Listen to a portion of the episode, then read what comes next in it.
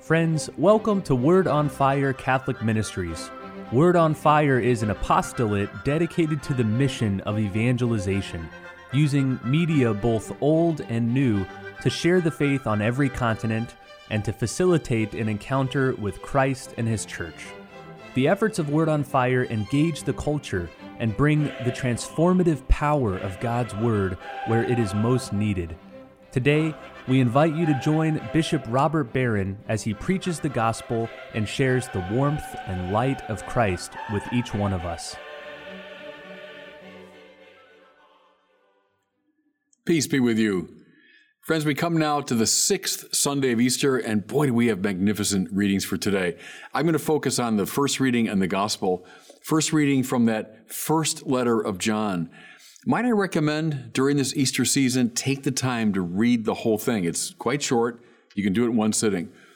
But the whole spiritual life opens up in that letter. And then our gospel is from that section of John's gospel that I referenced last week, the farewell discourse, chapters 14 through 17 of John. Another place to look for the great truth of the Christian spiritual life.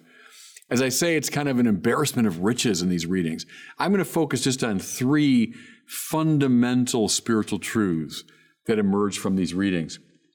Here's the first one, and maybe the most important because it has to do with the very nature and being of God. Listen, whoever is without love does not know God, for God is love. You know, the scholars look for what they call sometimes the canon within the canon. That means within the canon of Scripture, can we find like the interpretive key, the interpretive lens? Well, to my mind, this would be a candidate for the canon within the canon. What are the Scriptures finally all about? This claim that God is love. Now, almost every other religion or religious philosophy will say that God loves or that love is one of God's attributes. You know, they all say that. But Christianity is unique in this claim that love is not something God does from time to time, not one option among many. Love is what God is. Now, I know this is maybe a bit of a cliche because I would have seen this on posters growing up, but it's true. God is not so much a noun as a verb. Think of even St. Thomas Aquinas, who refers to God not so much as ens summum, that's Latin for highest being. In fact, Thomas says God is not a being. Rather, he calls God ipsum esse. Esse means to be in Latin, it's a verb. God is to be itself. We'll push it even further, and Thomas would have gone this way too. The even deeper name of God is to love. God is to love a verb rather than a noun. Love is the very to be of God. Now, you know what else follows from that, everybody? The highest doctrine within Christianity, which is the Trinity. You say, what does the Trinity have to do with this claim? Well, everything. If God is love, and love is not just an attribute, God is love, then there must be within the unity of God a lover a beloved and their shared love. We call the lover the Father, the beloved the Son, the shared love the Holy Spirit. The highest doctrine within Christianity, the most distinctive doctrine, follows directly from this claim that love is what God is.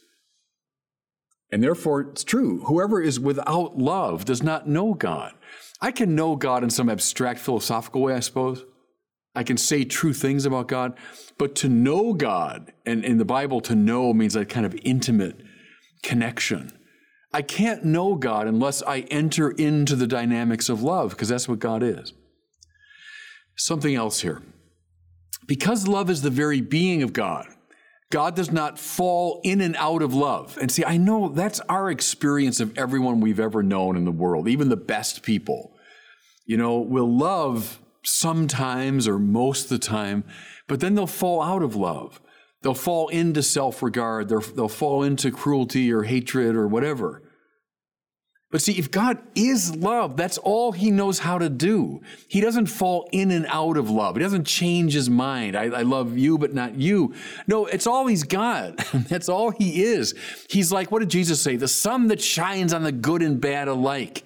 He's the rain. That's, that means the refreshing rain that falls on the just and the unjust alike. That's all he is. It's all he knows. It's all he does is love. Boy, once you get that, I think your whole life, your whole spiritual vision changes. Love is what God is. Now, here's the second great truth, and it follows from the first one. I'll call it the primacy of grace. The primacy of grace. The technical term here is sometimes the love of predilection, right? Dilectio love, predilection, that, that the love of God always comes first. You know, one of the clearest signs that the spiritual life has become dysfunctional is we forget this principle. And we start playing the game of, well, if I uh, impress God enough, maybe he'll love me. If I perform, you know, morally or intellectually or whatever sufficiently, then God will love me. No, no. See, that puts you spiritually in the driver's seat. You're in charge of the relationship. You're making God do things. You see, that can sound kind of pious, like, oh, I'll, I'll try to impress God. But in fact, you're in charge of that relationship. No, no, the great biblical truth is God's love always comes first. It comes as a grace, or a gratia, like free gift. That's how God's love comes. Listen now to this uh, from uh, 1 John.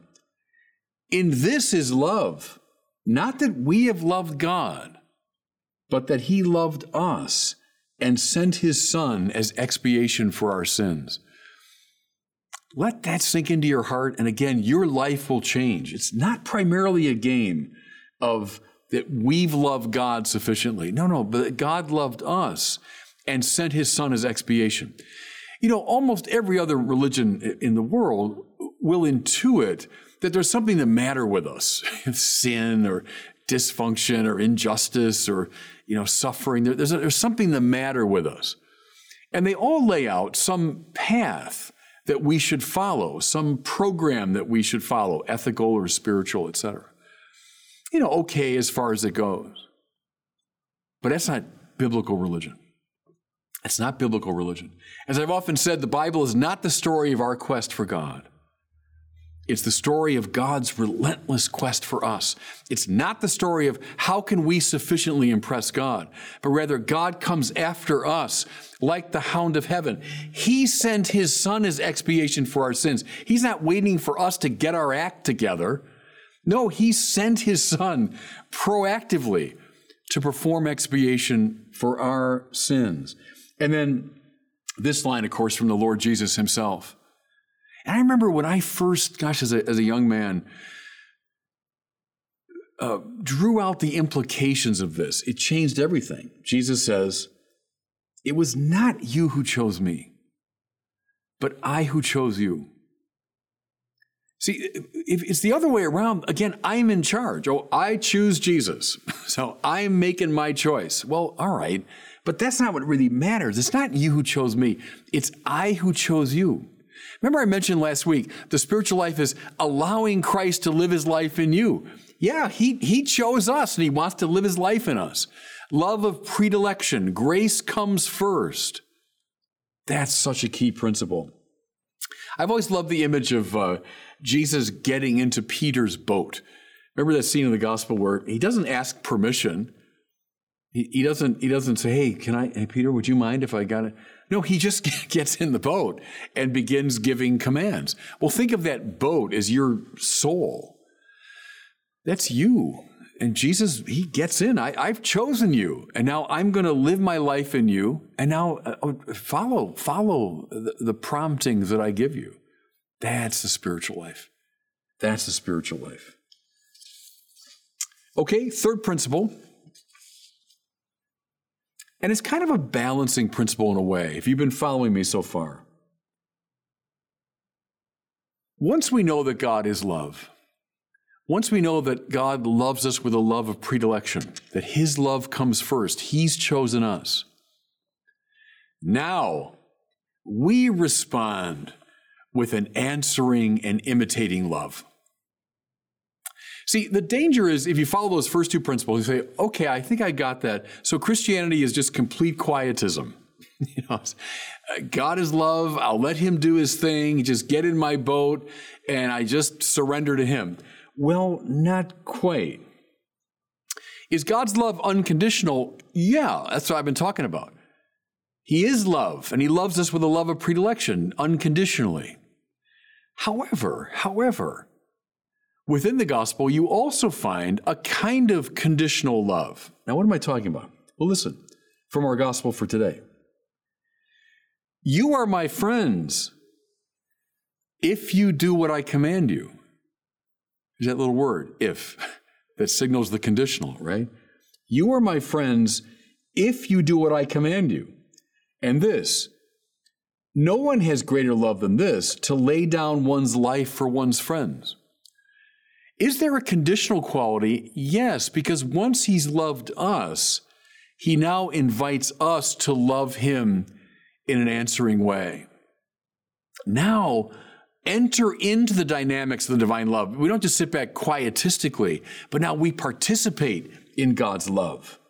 Remember from the book of Revelation when the Lord says, If you're lukewarm, I shall vomit you out of my mouth. He doesn't want lukewarm quietism. He wants now active engagement with his love. That we respond, that we respond.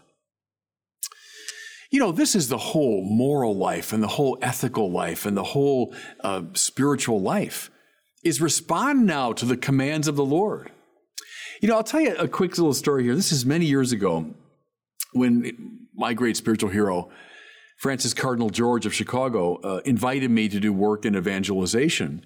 And uh, as part of that, he said, I, would like you to come and, and live at my house so we could talk about this together. Well, it was like a, it was such a surprise. I mean, I was living at the seminary at the time it was this extraordinary grace that he invited me to live at his house. Now, it would have been incredibly presumptuous of me at some point to say, Oh, I'm just going to get a key to the Cardinal's house and I'm moving in. Well, no, I, mean, I, I couldn't do that. I had to wait for him to invite me as a, as a grace to live in his house. But suppose I moved into his house. He gave me a key, and now I'm living in that house. And the first weekend, I decide, you know, it's time to let's have a party. Let's bring a keg in, have my friends over, and let's play some loud music. Well, well no. I mean, I would be living in a, a, way completely inappropriate for that house. Or if I wasn't following the kind of rules of the house and dressing in a t-shirt and shorts at the table. And no, no. Once I was in the house by a sheer act of grace, now I learn to live in response to that grace. And th- there's the spiritual life, everybody. You know, it's not that I've loved him. He loved me first. Yes, he got in my boat. But now, now I live in accordance with the demands of his love. That's the principle. Here's just the last thing as I close. What's the upshot of all of this? That God is love. His love comes first. That we're called to cooperate with His love. What's the upshot of all of it? Listen to this from the gospel. I've told you this so that my joy may be in you and your joy may be complete. That's the spiritual life, everybody you know, the, the sheerest sign that someone is not living the spiritual life correctly is this sort of cramped and, and deeply unhappy attitude. That's the sign that you don't have the Spirit in you. The flag of the Holy Spirit is joy. That's why He's come. If we're missing that, we're missing the entire program. If you're living your spiritual life and say, well, I got all this together in my ethical life and my liturgical life and my moral life, but, but I'm this kind of crabby, unhappy, miserable person, well, then I'm missing the whole point. I've come that you might have joy and that your joy might be complete. I've always loved this from St. Thomas Aquinas. Someone asked him one time, What does God do all day? His answer was, He enjoys himself, which is a great answer. Of course he does. You know, God rests in his own uh, goodness. Well, that's the point. He wants to share that with us. That's why he loved us by a love of predilection. That's why he graced us. That's why he got into our boat, you know? So, love finally equals joy. You want a canon within the canon? You want a summary of the Christian spiritual life? That's it. And could there possibly be a more important message? I don't think so. So, spend some time, everybody, with the first letter of John and continue spending time with that wonderful farewell discourse from the Gospel of John. And God bless you.